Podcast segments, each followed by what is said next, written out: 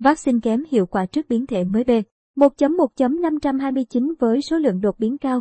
Anh ngày 25 tháng 11 bày tỏ lo ngại vaccine ngừa COVID-19 có thể bị giảm hiệu quả trước một biến thể mới đang lan rộng tại Nam Phi, đe dọa cuộc chiến chống COVID-19 toàn cầu. Cơ quan an ninh y tế Anh cho biết, biến thể có tên B. 1.1.529 có tới 32 đột biến trong protein gai. Bộ phận vốn giúp virus SARS-CoV-2 xâm nhập tế bào con người và chính là mục tiêu mà hầu hết các loại vaccine nhắm đến để tạo ra hệ miễn dịch chống lại COVID-19. Các đột biến ở protein gai có thể ảnh hưởng đến khả năng truyền bệnh và lây lan của virus, song cũng khiến các tế bào miễn dịch khó tấn công lại mầm bệnh hơn.